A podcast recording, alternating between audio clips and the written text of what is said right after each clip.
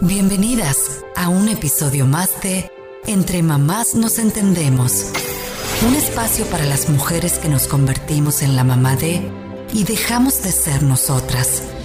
Aquí, las mamás somos el tema central. Con ustedes, nuestras conductoras, Patty y Jess. Hola, ¿qué tal? Bienvenidas a un episodio más de Entre Mamás Nos Entendemos. Hola, Patty, ¿cómo estás? Hola, amiga, ¿bien? ¿Y tú? Bien también. Sigo un poco mormada, lo siento, a todas las que nos escuchan, pero ya voy a ir al doctor, lo prometo. Ya sé, son, son meses de puro virus. Yo ya también estoy enferma. Siento que soy alérgica solamente al frío, porque de verdad no se me quita. ¿Y tú cómo van tus bebés? Bien, amiga, ahí enfermos. Todo, ahora sí los cuatro estamos enfermos de gripa. Sí, yo también ya siento que ya contagié a Luca y a Benja. Y eso me hace sentir peor. Pero esta semana tomaré cartas en el asunto. Estoy bien contenta porque el día de hoy te voy a presentar a una amiga que nos va a platicar su historia.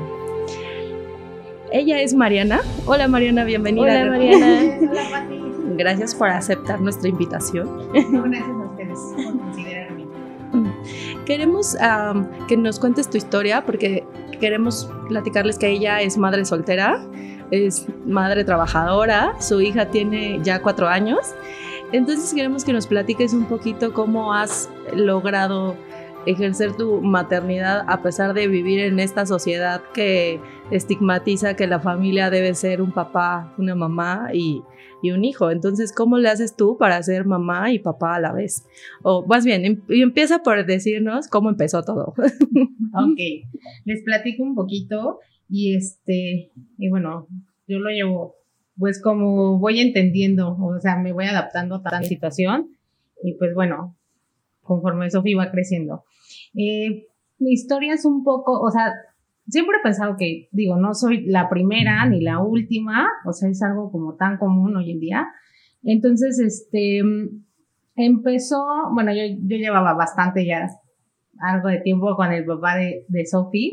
Cuando eran novios, ajá. Ajá. Uh-huh. Duramos cerca de siete u ocho años, más okay. o menos. Y bueno, ya saben, así como de que terminamos, regresamos y esas cosas que nada más fracturan la relación. Y pues un día así de, de esas veces de las que regresamos, pues me embarazo, o bueno, nos embarazamos en ese momento. Y pasaron como varias situaciones, justamente el día que me entero, me entero que también él me engañaba. Y bueno, ahí fue la acabó. O sea, ¿te enteraste el mismo día que estabas embarazada y que él te engañaba? Ajá, sí, fue justo oh, el mismo my. día. No puede ser. Entonces, eh, pues fue, primero las hormonas del embarazo, ¿no? Para mí fue como algo muy fuerte, que obviamente, no sé, en este momento digo, bueno, hubiera como actuado diferente, pero en ese momento fue así, ¿no? Este, no quise ya platicar como con él, o sea, sí tuvimos discusiones por varios días. Él, la verdad es que me propuso primero no tener al bebé y la verdad es que yo pasaba por un momento como complicado. Estabas familiar. Muy vulnerable. Ajá, además de que estaba muy vulnerable este, por, pues, por mi situación con él. Eh, mi papá, por otro lado, estaba enfermo, le, le habían detectado cáncer.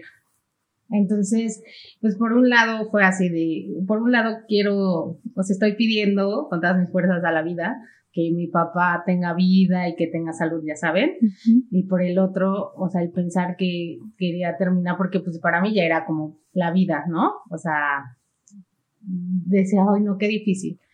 Entonces, justo cuando operan a mi papá, o sea, porque tuvo cáncer, les comentaba, lo operan porque fue en la garganta. Y ya platicando con él, este, ya mi papá me dice, bueno, ¿qué quieres hacer? Y ya, súper, tuve todo el apoyo de él en ese momento. Mi mamá falleció cuando yo tenía los dieciocho, entonces a él también le tocó ser papá y mamá. Okay. Y, y bueno, eh, él respetó mi decisión. Yo dije, bueno, quiero tener al bebé. Y él me dijo, sí, adelante. Obviamente para esto, para llegar a este punto, o sea, del otro lado con el papá de Sofía, porque es verdad que ella tiene un papá en cualquier parte del mundo donde esté. Sí, no está presente con Sofi, pero existe. Ajá. Sí, eso lo he entendido al paso del tiempo, ¿no? O sea, si existe en algún lugar, no es que no lo tenga. Eh, entonces, ya yo platicando con él, después de varias discusiones, él me propone no tener al bebé. Yo digo, bueno, es mi decisión. Y ya por último me hizo una pregunta, así que fue como súper crucial en esta historia, así de, bueno, ¿qué quieres que yo haga, no?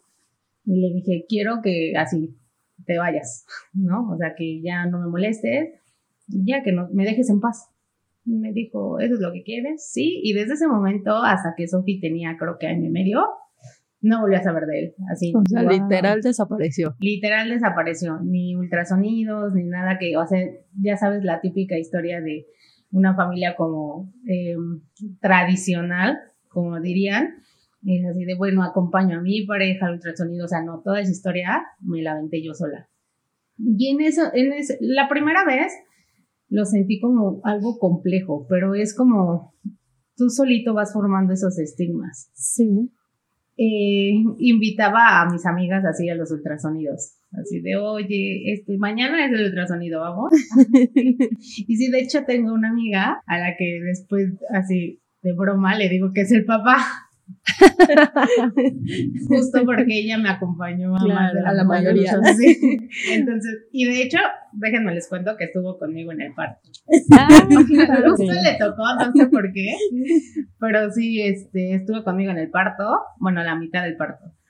Y bueno, ya después se dio todo este, este proceso, ya sabes, de los ultrasonidos, ir a revisiones con el ginecólogo, de tomar las decisiones de que, que, que quiero, natural o cesárea, este, que, en qué hospital, ¿no? O sea, y cómo se va a llamar y este, cómo va, voy a decorar su cuarto. O sea, todas esas decisiones las empecé a tomar yo. Entonces, eso sí me gustó, porque finalmente yo siento que no tuve que pasar ese proceso con una pareja. Sí, de tener que consensar todo, ¿no?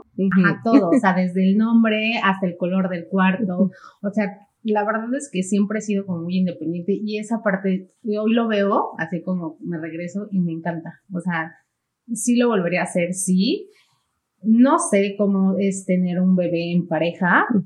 Supongo que también tiene su lado bueno, pero de esta parte sí he sacado como lo mejor, ¿no? O sea, sí me ha gustado. Y pues siempre he tenido, a, por fortuna, a personas que me han acompañado en los diferentes procesos. Eso es como algo súper importante que acabas de decir, sí. ¿No? O sea, siempre estuviste acompañada. Contaste con el apoyo de tu familia. Sí. Y pues tenías amigas que no te dejaban sola. Entonces, no. Yo siento que a lo mejor eso también te apoyó muchísimo en esos momentos que estabas tan vulnerable, porque obviamente no, así como desapareció él, no iba a desaparecer de tu mente. No, ¿no? Eso fue súper difícil, o sea, era como la ruptura y el duelo de tener que dejar al, bueno, a alguien cuya semillita tengo dentro, ¿no? Claro, o sea, sí. Como, no, y, o sea, no olvidas, ¿no? O sea, y eso, más bien, al principio que era como, ya sabes, así como ese rencor, o sea, como que lo he ido transformando, porque finalmente es algo que yo escogí y que elegí en su momento, ¿no? Estar con él, o sea, eso yo lo elegí, ¿no? Nadie me dijo, oye, si te vas a la cama con él, van a hacer un repri, o sea, no, no, o sea. Sí, claro, pero al final tantos años, imagínate, siete años de relación y pues ya se conocían y todo, pues obviamente duele, la verdad, te admiro porque eres muy fuerte, o sea, imagínate la fortaleza para decir, oye, ¿sabes qué? Sí puedo y, y todas las hormonas y decir, ¿sabes qué? Voy a seguir adelante. No. Y decido verdad, tenerlo claro, sola, claro, y decido ¿no? tenerlo Ajá. sola. O sea, no es una decisión sencilla. O sea, si en pareja no es una decisión sencilla, si tenemos al bebé o no, imagínate tú sola decir, ¿sabes qué? Me lo aviento. Y, y obviamente no sabes porque no sabemos lo que nos, nos va a esperar. ¿No? O sea, ni en pareja ni, ni sola. Sí, sí. O sea, cuando nace el bebé es, dices, wow, ¿qué es esto? O sea, nadie me lo platicó. Pero sí, el proceso del embarazo, bueno, o sea, el embarazo, ¿tú cómo le hiciste para decir, o sea, para estar fuerte, decir, ¿sabes qué? Tú y yo vamos a ser juntas, o sea, o sea, vamos a salir adelante, no necesitamos ayuda de nadie más, bueno, o sea, de una tercera persona que es tu papá, pero nosotras nos vamos a poder con la ayuda de toda la familia. Sabes que nunca lo pensé como lo que se avecinaba, ¿no? O sea, nunca pensé, algún día, este, no sé, voy a tener que comprar pañales, va a tener que entrar a la escuela, la voy a entrar a trabajar, o sea, como que no, no, no. No dimensionaste. Nunca, ajá, nunca ajá. dimensioné como esos procesos. Claro. La verdad es que en ese momento me enfocaba a, bueno, ya estoy aquí y es, este es mi presente, ¿no? O sea, Eh, ¿a qué escuela va a ir? Si me voy a tener que separar con ella, o sea, todos esos procesos, o sea, e incluso el de la lactancia, no sabía, o sea, yo no sabía nada, sino que en ese momento estaba embarazada, obviamente, o sea, el primer trimestre fue súper complejo en todo sentido, porque son las hormonas, son el que el duelo de tener que dejar, o sea, el que rompí con alguien que tenía una rutina, ya saben, de pareja, pero por otra parte era como el, no sé, algo extraño pasaba en mí y que, ya saben, algo lo trillado que decimos las mamás, pero que no lo pueden tener nadie que no es mamá, es traigo a alguien adentro y ya lo amo, no sé, sí, o sea, ni lo conozco, no lo conozco, ajá, exacto. Ajá. En, entonces yo vivía justo ese momento de, ay sí, o sea, te traigo aquí, o sea, se los estoy contando y tengo la piel súper chinita, ¿no? Y bueno, de cierta manera, Sofía se llama mi bebé, Sofía iba creciendo y no, o sea, sí sentía que la amaba y a lo mejor ahí es donde más, eh, o sea, hoy veo mi realidad, ¿no? Conforme iba creciendo sentía que la amaba y que, o sea, qué bonito y, y yo veía, porque aparte haces familia A, a personas que no son consanguíneas, ¿no? O sea, ahí es donde aprendes a que, ya sabes, la tía de mi mejor amigo entonces me aconseja y ya no te suelta y, y de pronto así empiezan a, a surgir como, yo le llamo como ángeles, porque siempre tengo a alguien que me ayuda en las diferentes etapas que yo he pasado con Sofi sola. Por ejemplo, esta parte que les comentaba, que iba creciendo y que, bueno, pues en vez de tener a una pareja al lado, tenía más personas que me rodeaban con mucho cariño y mucho amor, y, y sí, íbamos y subíamos y bajábamos, y, y en vez de preguntarle a mi pareja, oye, ¿cómo ves? Así les mandaba fotos a mis amigas así de, oye, ¿sí te gusta esto? ¿Y cómo ves esto? Entonces, esa parte, pues, fue muy padre. Sin embargo, ahí viene, viene como la parte más fuerte con la que me enfrenté, pero que no la vi hasta después de que sucedió. Cuando nació Sofi, algo se complicó en el embarazo. O sea, no algo, o sea, nació con insuficiencia respiratoria. Yo decidí que fuera natural. O sea, eso yo siempre lo quise, ya saben. Me metí al psicoprofiláctico, que también fue esta amiga que les cuento a acompañarme. Y este... Y ya todo, todo yo como lo tomé para hacer un parto natural, que yo decidí que fuera natural, este, pero justo en el momento del parto algo salió, algo se complicó y Sofi nace con insuficiencia respiratoria, se me estaban pasando las contracciones, o sea, hay un movimiento que no recuerdo ahorita su nombre, que es cuando el doctor, que ya está prohibido por cierto, oh, okay. sí, es cuando el doctor te ayuda a tenerlo, o sea, te presiona un poco uh-huh. y él te ayuda a tener al bebé. Uh-huh. Entonces, eso todavía me lo hicieron porque yo a mí ya no me daban contracciones. No sé en qué parte, o sea, no sé si fue la anestesia, no sé si fue que verdaderamente se me estaba pasando el parto o no sé. Este, y ya me ayudaron a tenerla y eh, tuvo insuficiencia respiratoria. Las calificaciones por nacimiento fueron así súper bajas. Eh, la más alta, o sea, dan tres, o sea, por mi tía son tres, me acuerdo que fueron tres, seis y ocho. Que es donde miden el color del bebé y ya saben. Y entonces ya Sofi pudo respirar, este, pero yo no, yo no tuve la fortuna, hoy lo puedo decir así, de cargar al bebé en cuanto nace, o sea, de, de tenerla a mi lado, de cargarla. Yo cargué a Sofi como a los cuatro días de que había nacido, porque ella estuvo en incubadora, tuvo una ah, infección, okay. este, la bilirrubina súper alta, y entonces, o sea, la tuvieron en observación. ¿Y esos cuatro días cómo estuviste? O en sea, el hospital. No, pero no, digo, no. tú, ¿tú cómo te sentías? Justamente, ¿qué pensabas? Ese es el momento crucial que hoy mm. que les, les quería, bueno, les estoy contando, que justo fue mi match con Sofía. O sea, okay. fue justo el click que tal vez en un embarazo tradicional, que es donde está la pareja, ya saben, Eh, fue justo cuando yo dije, si le pasa algo, en ese momento yo no sé qué voy a hacer, ¿no? O sea, fue justo, yo creo, no sé, fue algo muy fuerte, no lo puedo como explicar así con tanta certeza, pero cuando yo no la escuché llorar, cuando entraban los doctores y salían ajá, corriendo de, de donde estaba en la sala, cuando decían así de los primeros auxilios, así al bebé, y como esos temas, y yo decía, o sea, ¿y cuándo la va a escuchar llorar, no? Porque es lo que tú, tú sí, sabes, claro, la acostumbrada, ¿no? Sí. Así de, llora el bebé, entonces entra el doctor, le, lo limpian, te lo pasan, uh-huh. y eso nunca sucedió, ¿no? O sea, estaban, ya saben, haciendo su maniobra de limpieza, la ginecóloga y los doctores que me ayudaron a traer a Sofía, pero yo nunca escuché eso, o sea, yo no le escuché llorar nada. Y preguntabas y así. Ajá, y me decía, no, este, tranquila, está bien. Este, en ese momento, pues yo ya me empezaba a alterar porque yo decía, oigan, ¿y el bebé? ¿Cuándo me lo van a pasar? ¿Y por qué no lo escuché llorar? Y como las cosas sí, comunes ¿no? que tú sabes que pasan en un parto. Entonces me llevaron a, a la recámara y yo seguía sin ver a Sofi y me dieron un informe como a las tres de la mañana. Sofi nació como a las once de la noche y como a las tres de la mañana me dieron el informe de cómo había nacido, de lo que se había complicado, de este, o sea, toda la parte médica. Y de hecho me dijeron algo muy fuerte, me dijeron, es altamente probable que la niña eh, haya, o sea, tenga o presente este... algún tipo de problema, o sea, como un retraso, claro. como algo que, que le haya marcado por la insuficiencia respiratoria que tuvo al nacer. Y yo no, bueno, en ese no. momento así como que no, sentí horrible, o sea, no sé, sentí, o sea, súper frío mi cuerpo, no sabía qué hacer. Sí, porque, porque en ese momento no importa nada, o es que no, tu no, hija. No. O sea, en ese momento estaba yo, yo tengo dos hermanos, los dos estaban desde ahí en el cuarto conmigo, que en ese supongo que en ese momento es cuando está tu esposo o tu pareja uh-huh. y, y bueno, así dijeron, no, no te preocupes, esto, o sea, va a pasar, vamos a ver cómo evoluciona la niña y ya, vamos viendo.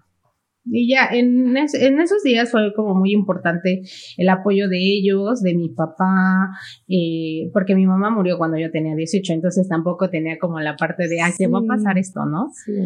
Entonces, este, después, bueno, el apoyo de todos mis amigos, obviamente, y ya como a los cuatro días fue cuando me permitieron que Sofía, o sea, que yo, al día siguiente bajé a verla, pero no podía tocarla, uh-huh. o sea, no puedes tocarla uh-huh. por como eh, lo delicado que estaba, y ya como al tercer, cuarto día de que Sofía nació, ya pude meter mis manos por la incubadora, ¿no? Entonces ya, me acuerdo mucho o que lloré así, y yo la veía como tan tiernita y, y tan vulnerable, entonces como que en ese momento yo dije, ay, por una parte sentí mucha alegría, pero por otra, la verdad es que no se los puedo negar, sí pensé así de, uy, ¿por qué si estás tan chiquita? Que después dije, ay, qué tontería, pero pues, en ese momento lo piensas, ¿no? Uh-huh.